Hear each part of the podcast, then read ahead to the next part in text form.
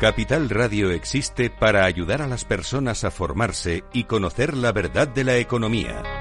Los valores que Capital Radio defiende son la verdad, la libertad y la responsabilidad.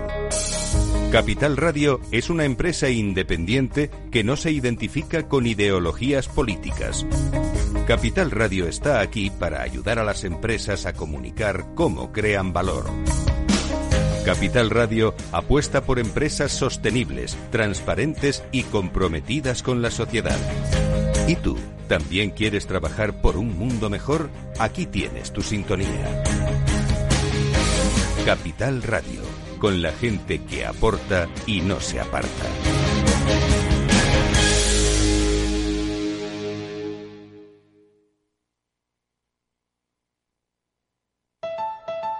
Escucha cada jueves a partir de las 10 y 5 de la noche en Líderes Globales las entrevistas que Raúl Castro nos trae desde Florida. Personas inspiradoras de habla hispana que han destacado en sus actividades más allá de nuestras fronteras y que nos dejan sus enseñanzas y aprendizajes desde el punto de vista más personal.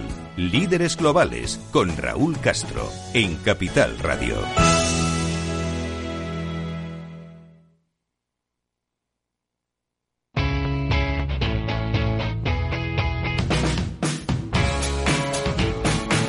Economía despierta. Capital Radio.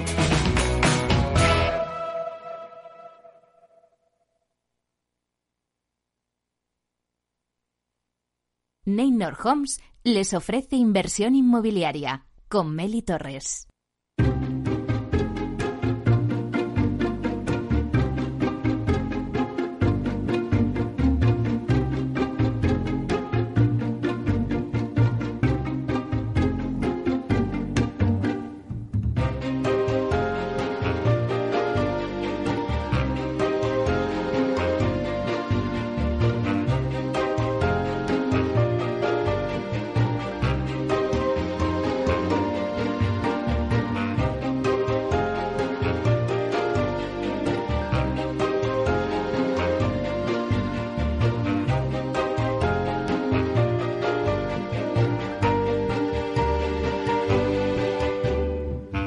Hola, ¿qué tal? Muy buenos días y bienvenidos a Inversión Inmobiliaria. ¿Quiere invertir en el sector inmobiliario y sacar la mejor rentabilidad a sus propiedades?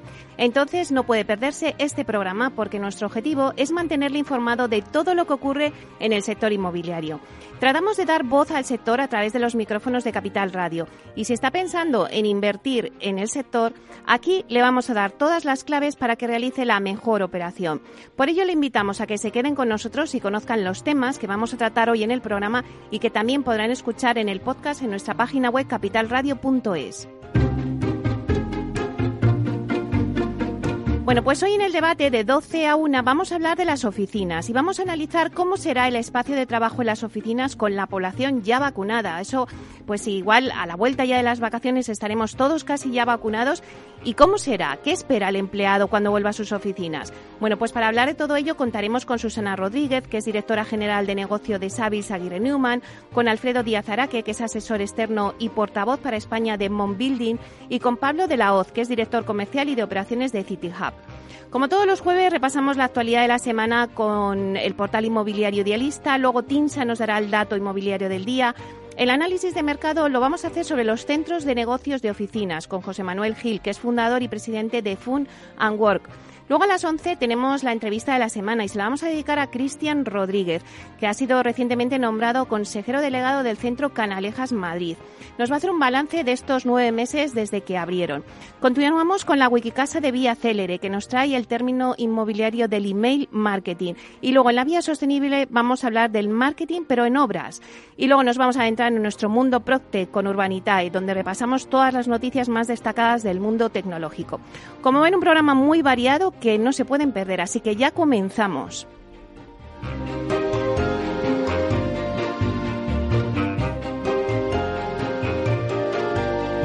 Inversión inmobiliaria con Meli Torres.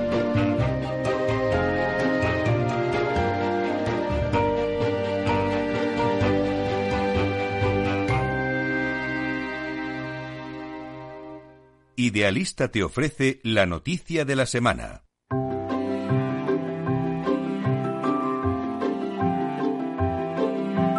Bueno, pues vamos a dar un repaso a las noticias de la semana y lo damos, como no, siempre con Francisco Iñareta, portavoz del portal inmobiliario. Buenos días, Fran.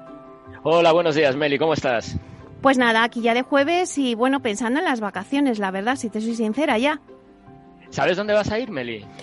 Pues a ver, a ver, la verdad es que con esto del COVID es difícil ya tener las cosas preparadas, pero sí, yo creo que no voy a ir al norte, voy a hacer un recorrido por Galicia. Mira, perdona la indiscreción, ¿eh? pero evidentemente te lo pregunto porque hoy te voy a hablar de alquiler turístico, que es una forma también de inversión inmobiliaria. Y es que, mira, eh, te decía, si no lo tienes claro, eh, deberías empezar a pensarlo. Y es que las reservas de viviendas turísticas en costa, estamos hablando de todas las de la costa, ya superan las pernoctaciones totales del año pasado. O sea, todas las intenciones a, estas alturas de año ya supera todo lo que de facto se hizo el año pasado. Mira, eh, ahora mismo en la costa española hay un nivel de ocupación previsto para el mes de agosto del 77,7%, lo que supone, como te decía, que ya se ha superado la ocupación del mes de agosto de 2020, que fue de un 77,3%. Todo esto te lo digo porque ya sabes que Idealista eh, tiene una plataforma vacacional que se llama Rentalia y hemos eh, analizado los calendarios de ocupación de los apartamentos y casas de vacaciones situados en, la costa este, en las costas españolas del año pasado y de este año. Mira, hay 12 costas españolas que ya tienen un nivel de ocupación superior al de 2020. Eh, Valencia ha crecido 6,3 puntos porcentuales con respecto al año pasado. Eh, Mallorca ha crecido un 5,7. La costa de Málaga ha crecido un 4,9. Menorca un 3,7 y Cádiz 3 puntos. Eh, algunas costas todavía tienen un nivel de ocupación inferior al del año pasado, eh, pero puede, hay que ver, todavía está, es pronto, habrá que ver qué es lo que pasa. Eh, estamos hablando de Almería, que se sitúa solo un 0,9% por debajo del año pasado, eh, Tenerife, Cantabria, Coruña y Pontevedra. Y algunas costas tienen niveles de ocupación muy inferiores a los conseguidos el año pasado. Y ojo a, a los sitios que te voy a dar, y son Fuerteventura, Lanzarote y Gran Canaria eh, creemos que las decisiones del gobierno británico acerca de los viajes de sus ciudadanos, pues eh, dependiendo de lo que decidan, esta tendencia podría revertirse de forma radical las próximas semanas. Asturias también nos llama la atención porque tiene 10,4 puntos eh, porcentuales menos que el año pasado, pero tenemos que tener en cuenta que el año pasado los viajeros españoles se decantaron principalmente por destinos poco masificados como Asturias, Cantabria y La Coruña, o sea que Asturias vivió un pico que este año a lo mejor no se repite, lo que no quiere decir que no esté situado en muy buena, o sea, que no esté posicionado en muy buena situación. ¿Cuáles son las costas con mayor nivel de ocupación? Mallorca ya tiene el 90% de sus viviendas turísticas ya reservadas. en Menorca la ocupación es del 87,9%. De las reservas estoy hablando, perdóname. ¿eh? En Cádiz del 86,2%, en Cantabria el 85,5%, Alicante el 85%. Mary, tú lo tienes claro, pero para todas aquellas personas que no lo tengan claro todavía, eh, que no hayan reservado sus vacaciones, pues mira, donde van a encontrar mayor disponibilidad, mayor oferta, eh, son, como te decía, las costas de Gran Canaria, Fuerteventura, Tenerife y Huelva. También se, hay disponibilidad en Castellón, en Lanzarote y en Barcelona. Bueno, pues la verdad es que, eh, Francisco, súper interesante porque le hemos dado las pistas y las claves al oyente si todavía uno lo tiene claro dónde dirigirse este verano y que, bueno, y que visite Rentalia también porque ahí lo puede encontrar en vuestra página web. Muchísimas gracias. Gracias a vosotros y hasta la semana que viene, Meli. Venga, hasta pronto, Francisco.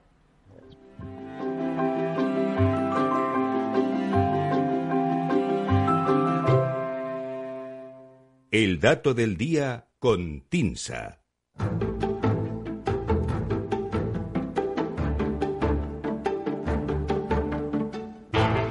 Bueno, pues vamos ahora con el dato del día que nos trae Susana de la Riva, directora de Marketing y Comunicación de TINSA. Buenos días, Susana.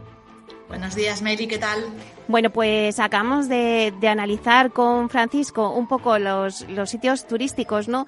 Donde hay todavía disponibilidad y contigo nos también seguimos en la costa. Pues sí, vamos a seguir un poquito por allí también esta semana, porque con esto de que, oye, parece que hay ambiente veraniego total y que se está incrementando la llegada de turistas del extranjero, Pues parece que apetece, ¿no? Y procede. Y vamos a retomar eh, el hilo que, iniciamos hace un par de semanas y que hacía referencia al mercado de costa. Y adelantamos algún otro dato contenido en el informe que estamos eh, preparando desde TINSA. Y en esta ocasión hacemos zoom sobre una zona que sonó mucho en los años de la crisis inmobiliaria como paradigma del stock inmobiliario, esas grandes bolsas de vivienda que quedaron sin vender tras el, tras el pinchazo de la burbuja. Me refiero, Meli, a Oropesa del Mar, en la provincia de Castellón. Y allí encontramos el dato de hoy. Un 580%. Esta cifra, que así tan enorme, equivale, por bajarlo al terreno, a multiplicar casi por siete veces, es lo que se incrementó el año pasado el número de compraventas de obra nueva en Oropesa del Mar, según datos del MITMA, es decir, el Ministerio de Transportes. Este incremento es el mayor registrado en la comunidad valenciana entre los municipios de costa de los que se disponen datos. La segunda localidad donde más creció la entrega de nuevas viviendas en 2020 es la, en la región, perdona, fue Benicarló, también en la provincia de Castellón, un 267%. Eh, ambas localidades mejoran con, holgura el 5,5% que, según el MITMA, aumentó la compra de obra nueva en el conjunto de la provincia de Castellón, considerando en su conjunto costa e interior, y también el 36% que se incrementó en el conjunto de la provincia de Valencia. En Alicante, las cifras muestran un descenso interanual en la compraventa de nuevas construcciones el año pasado. Bien es cierto que, como en todo, el contexto es importante. Estas altas eh, cifras eh, de crecimiento en términos relativos que vemos en Oropesa o en se corresponden con mercados de pequeña dimensión. Las 184 compraventas de vivienda nueva en Oropesa en 2020, que es el dato que, sustenta ese porcentaje de crecimiento tan llamativo, son inferiores al tamaño de este mercado en municipios alicantinos como Orihuela, donde se transaccionaron más de 600 viviendas de obra nueva en 2020, Denia, Elcha, El, perdona, Elche o Pilar de la Horadada, que se movieron entre 200 y 350 viviendas nuevas en 2020. En segunda mano, el mercado mayoritario en la costa, eh, las, las, caídas son generalizadas en la práctica totalidad de los municipios de costa de la comunidad valenciana, con descensos que se mueven entre un 20% y un 40% respecto a 2019. Frente a la contracción que vemos en vivienda de segunda mano, la obra nueva ha registrado incrementos en la mitad de los municipios costeros analizados en la región valenciana durante 2020. Volvemos al caso de Oropesa, que pese a ser un mercado no especialmente dinámico, tampoco vamos a pensar que esto está aquí echando humo, eh, sí ha destacado en la zona con, como uno de los puntos con más actividad. En los últimos meses se ha finalizado un edificio de apartamentos en primera línea de mar, nos apuntan los técnicos de allí, con una muy buena aceptación y con precios incluso superiores a la media de la zona. El stock no ha desaparecido en la localidad, pese a que se ha ido absorbiendo progresivamente en los últimos años, pero ya no puede decirse que suponga realmente un lastre para el mercado. Y realmente Oropesa no está entre los municipios con los precios más baratos de la región. Son otras localidades castellonenses las que destacan en ese punto. En Almanzora vemos una media de 695 euros metro cuadrado en el primer trimestre de 2021. En Burriana, 725 euros. Y en Benicarlo, 808. Estos precios no son ni la mitad de lo que muestran los municipios alicantinos de Javea, Denia o Altea, por poner algunos ejemplos. La comunidad valenciana, ya por cerrar, eh, tiene un protagonismo indiscutible en el sector turístico y en la residencia vacacional, con una demanda repartida tanto entre compradores nacionales como internacionales.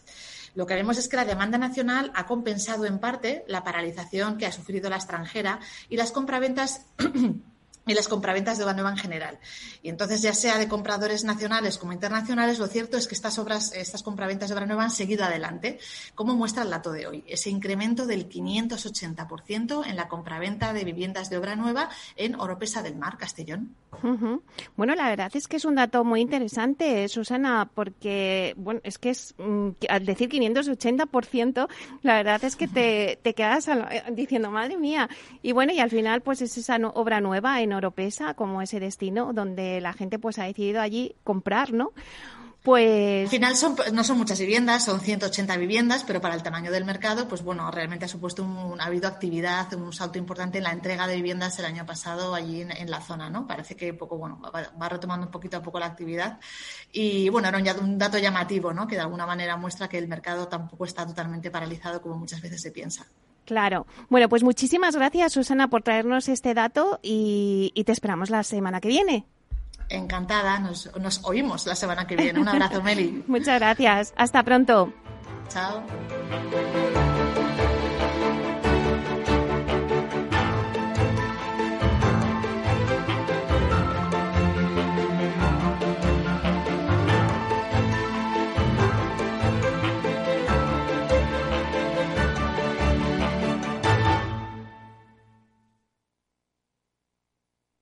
Tecnología propia, rigor técnico y una potente base de datos son el punto de partida del asesoramiento independiente que TINSA presta a todo tipo de inversores en real estate. Conoce en la web tinsa.es cómo podemos ayudarte a rentabilizar tu inversión a través de estudios de mercado, valoración RICS, AVM de grandes carteras o consultoría fiscal, entre otros servicios. TINSA, valor de confianza.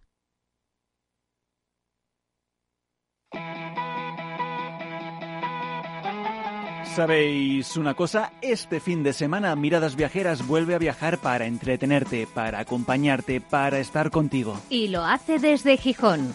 Fernando Balmaceda y su equipo quieren volver a ilusionarte contándote todos esos secretos que guarda esta tierra mágica. Gijón, qué bonita eres. Por eso en Miradas Viajeras vamos a descubrirla poco a poco, pero intensamente. Anótatelo.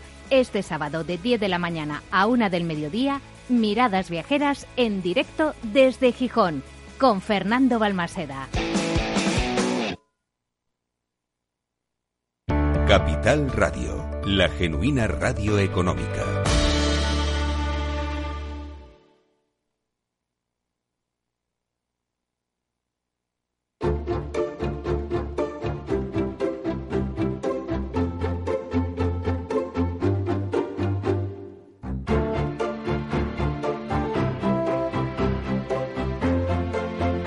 Inmobiliaria con Meli Torres. Bueno, pues el sector inmobiliario tiene que adaptarse a una nueva normalidad donde ha entrado en juego el teletrabajo, con los diferentes formatos en los que podemos trabajar lejos del clásico formato de oficina.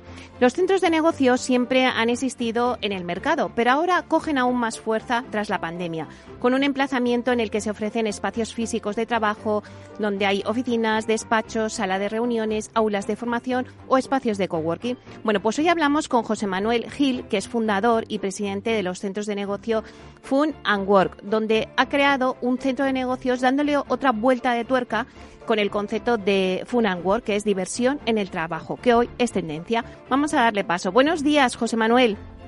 Hola, buenos días, Nelly. Muchas gracias por invitarnos al, al programa y por el programa en sí que hace falta ahora para reactivar a los negocios y las empresas tras la, la mala época de la pandemia o del confinamiento.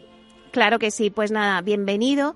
Y bueno, José Manuel, los centros de negocios sí que se están recuperando bastante bien después de los peores meses de la pandemia. Según un informe de la consultora CB Richarellis, la demanda de espacios flexibles de oficinas se había reactivado un 302% durante el primer trimestre del año, frente al volumen contratado en el 2020.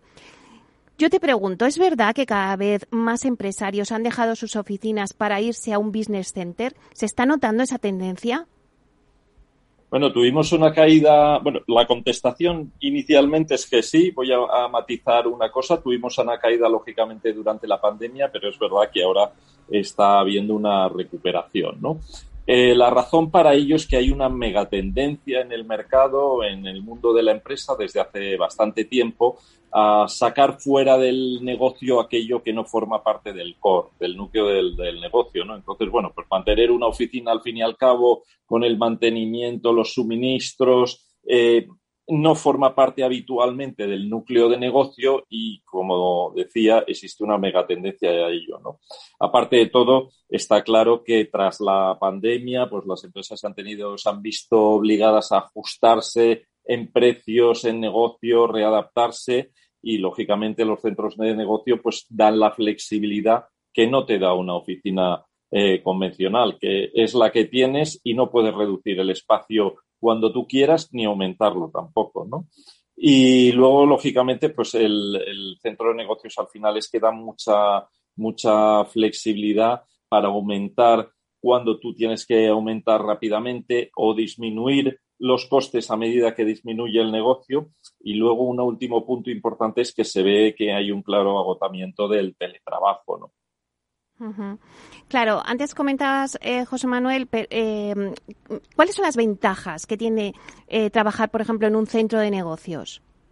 Bueno, en primer lugar, tiene una ventaja muy importante, es que reduces tus costes fijos y, o mejor dicho, reduces tus costes fijos y pasas costes fijos a variables. Esto para cualquier empresario lo entiende perfectamente, es muy interesante porque los costes variables aumentan cuando aumenta la actividad y disminuyen, si tu actividad disminuye, tus costes también, ¿no? Entonces, de esta manera, pues eres capaz de mantener la, rentabilidad, ¿no?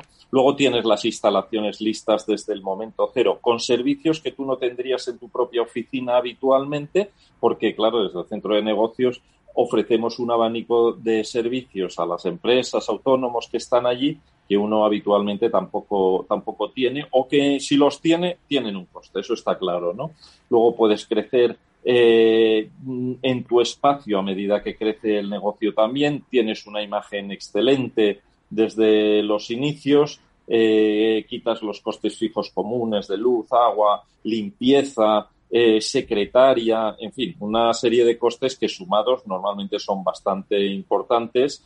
ya hemos hablado de la flexibilidad y luego, pues claro, la ubicación que tienen nuestros centros de negocios que están en la zona de las tablas, concretamente en la calle Isabel Colbrand, pues al lado de la sede de Telefónica, de la sede central del BBVA, de Vodafone, en fin, estás en un entorno empresarial de primer nivel que además eh, va a ir en, en, aumento porque es la zona de expansión de Madrid Nuevo Norte y la prolongación de la Castellana. O sea que realmente tiene eh, muchas ventajas. Y una también que la, la gente quizá no suele caer es que eh, te, te, permite hacer networking con todos los otros empresarios y, y pymes que hay en el, en el centro de negocios, que son muchos, ¿no? Y claro, pues muchas veces surgen oportunidades de negocio cruzadas. O sea que sí que, sí que tiene mucha ventaja, indudablemente, y no te tienes que preocupar de algo que no es el core de tu negocio. Y cuéntanos un poquito cómo funciona vuestro modelo de negocio. ¿Qué espacio puede alquilar, por ejemplo, un cliente y por cuánto tiempo? Bueno, nosotros damos eh, nuestro nuestro lema es tenemos el, espacio que necesitas a tu medida. Es decir, que adaptamos la oferta a la, a la medida de, los clientes que nos vienen, que son muy diversos. ¿eh? Mira, iba a contar ahora eh, que tenemos, hemos tenido desde una, mm, unas casas rurales que incluso nos encargaron que hiciéramos nosotros las, la gestión de las reservas, pues esto me refería con lo de la flexibilidad que ofrece el centro de negocios, ¿no? Y ahora tenemos incluso pues también una pequeña empresa que se ha fundado hace poco, eh, donde tienen un pequeño laboratorio dentro del, centro de negocios para hacer un testing de productos electrónicos. Quiere decir que eh, mm, el centro de negocios te da una, flexibilidad eh, muy grande y eh, los, los, clientes eh, pymes autónomos, también multinacionales, que vienen a implantarse y quieren inicialmente incurrir en, en costes pequeños. Luego ya, lógicamente, las multinacionales a lo mejor quieren tener aquí su sede, pero inicialmente es un buen punto de arranque, ¿no? Y exactamente, José Manuel, ¿qué tipo de despachos se pueden alquilar? Un poco qué servicios eh, ofrecéis en vuestros centros. Pues sé que tenéis eh, gimnasio, ducha también para poder los clientes que hagan ejercicio a la hora del almuerzo, luego pues en cualquier momento del día se pueden duchar y, poder seguir trabajando. Eh, cuéntanos un poquito dónde están ubicados vuestros centros bueno, que precisamente quiero contar tantas cosas interesantes que algunas veces olvido el interés propio, ¿no? Eh, pues tenemos despachos desde pequeños de 20, 15 metros cuadrados hasta grandes despachos para meter a 20 personas a lo mejor o 30, quiere decir que adaptamos, ¿no? Y luego efectivamente pues también ofrecemos gym, ofrecemos facilidades a los trabajadores para que no solo trabajen, sino que también se, se diviertan, ¿no? Como dice eh, nuestro propio nombre, ¿no? Diversión y trabajo. Eh, incluso estamos al lado del anillo verde ciclista, que esto es algo que también la gente aprecia y de zonas verdes, pues para salir una vez que, has acabado de trabajar o, en la hora de la comida, pues que puedas salir a hacer deporte o en fin, o a expandirte en todo caso. Y luego los servicios, pues lo que nos piden los clientes desde salas de reuniones, salas de formación, eh, catering, en fin. Lo tenemos todo organizado para que podamos ofrecer a los clientes las cosas que ellos habitualmente no, no tendrían dentro de su propia oficina si tuvieran una, ¿no? Claro, la verdad es que son muchas ventajas. Eh, y José Manuel, muchas empresas, la verdad es que no necesitan un despacho, sino una oficina virtual. ¿Este servicio también lo ofertáis vosotros y en qué consiste? Sí, hay, empresas que inicialmente lo que quieren es tener una dirección pues para gestionar el correo, para gestionar los envíos que reciben o la correspondencia, para domiciliar su sociedad. Esto es bastante habitual en sociedades de nueva creación que están arrancando y que tienen que tener un, domicilio social y fiscal que no sea la casa del propio empresario, ¿no? Entonces ofrecemos este servicio también de tal manera que una sociedad recién constituida puede domiciliarse allí perfectamente con sus, la recepción de su correo, de sus impuestos, etcétera, etcétera, eh, por un coste además muy, muy bajo y luego además le va a permitir una vez que empiece a crecer esa empresa, pues ir contratando espacio, ir contratando servicios en función de sus necesidades. Claro, no sé si podemos decir una horquilla de esos costes o, por cuánto lo pueden eh, contratar ese servicio mínimo. Pues mira, eh, yo ahora mismo tengo que decirte que como no estoy en el día a día del, del negocio, pero sí que no te puedo dar una cifra exacta, también es verdad que se adapta a los clientes, ¿eh? o sea, todo, todo se ha dicho de paso. Pero, vamos, lo que es la domiciliación de sociedades y el servicio de oficina virtual es muy, muy barato mensualmente. Y luego lo que es el espacio, pues lógicamente también lo adaptamos, ¿no? Los costes, porque no es lo mismo un empresario que vaya a, mantenerse, pues eh, ya tenga en previsión mantenerse un año o dos años, que uno que viene para realizar un proyecto durante tres meses y que sabe que a partir de ese momento pues va a finalizar su estancia en el centro de trabajo, ¿no? O sea, en el, business center. Quiere decir que ahí las personas que llevan, eh, la gerente que tenemos allí en el centro de, negocios, pues sabe perfectamente eh, ofrecer lo que a cada cliente le hace falta, precios, servicios en función de lo que él demanda, ¿no? Claro, porque ¿qué perfil de profesionales y empresas contratan los servicios? Pues mira, como decía, tenemos eh, todos. Lo habitual eh, son pymes que están arrancando. Yo mismo tengo que decir, y hago un inciso, por lo que le pueda valer a los eh, oyentes, yo empecé también hace 25 o 30 años de, de pequeño empresario y empecé en un centro de negocios. En aquel momento no existía ese modelo como tal establecido, pero en un una oficina de alguien que me realquiló una parte de su espacio, ¿no? Es decir, lo que sería eh, el precursor del centro de negocios. Empecé así y fui creciendo poco a poco hasta que al final ya monté hace ya tiempo Fan and Work, ¿no? Y bueno, ya me he perdido eh, con esto que te estaba contando, perdóname. Le, estábamos dando un consejo, ¿no? A los que nos estén escuchando. Ah, el tipo de, de, empresarios. Pues tenemos autónomos, empresarios, pymes pequeñas y luego, decía, pues también tenemos eh, empresas grandes, tenemos adragados como cliente, por ejemplo, también, ocupando, bastante espacio. En fin, pues que allí cabe eh, todo el mundo, ¿no? ¿Y qué consejos eh, le daríamos a, a un empresario o un autónomo que quiera iniciarse su actividad? Pues eh, fundamentalmente que se centrara en su negocio, que es lo que eh, le va a permitir en el medio y largo plazo eh, salir adelante con éxito y que lo que no forma parte del núcleo de su negocio de alguna manera lo subcontrate, que como decía al principio es una mega tendencia y además que tiene toda la lógica del mundo, ¿no? Claro que sí. Bueno, pues muchísimas gracias, José Manuel Gil, fundador y presidente de los centros de negocio Fun and Work, por darnos a conocer un poquito más vuestro negocio, las ventajas que tiene y que el oyente, pues bueno, pues lo pueda contratar vuestros servicios. Pues muchísimas gracias a vosotros por invitarnos y por dar esta oportunidad también de, informar al oyente de estas, mm, digamos, nuevas tendencias que hay en el mercado.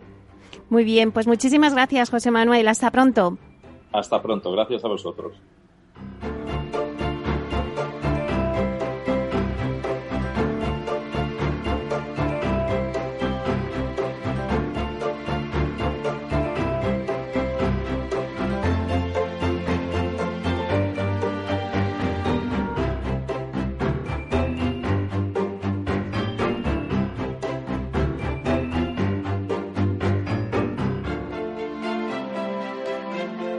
Inversión inmobiliaria con Meli Torres.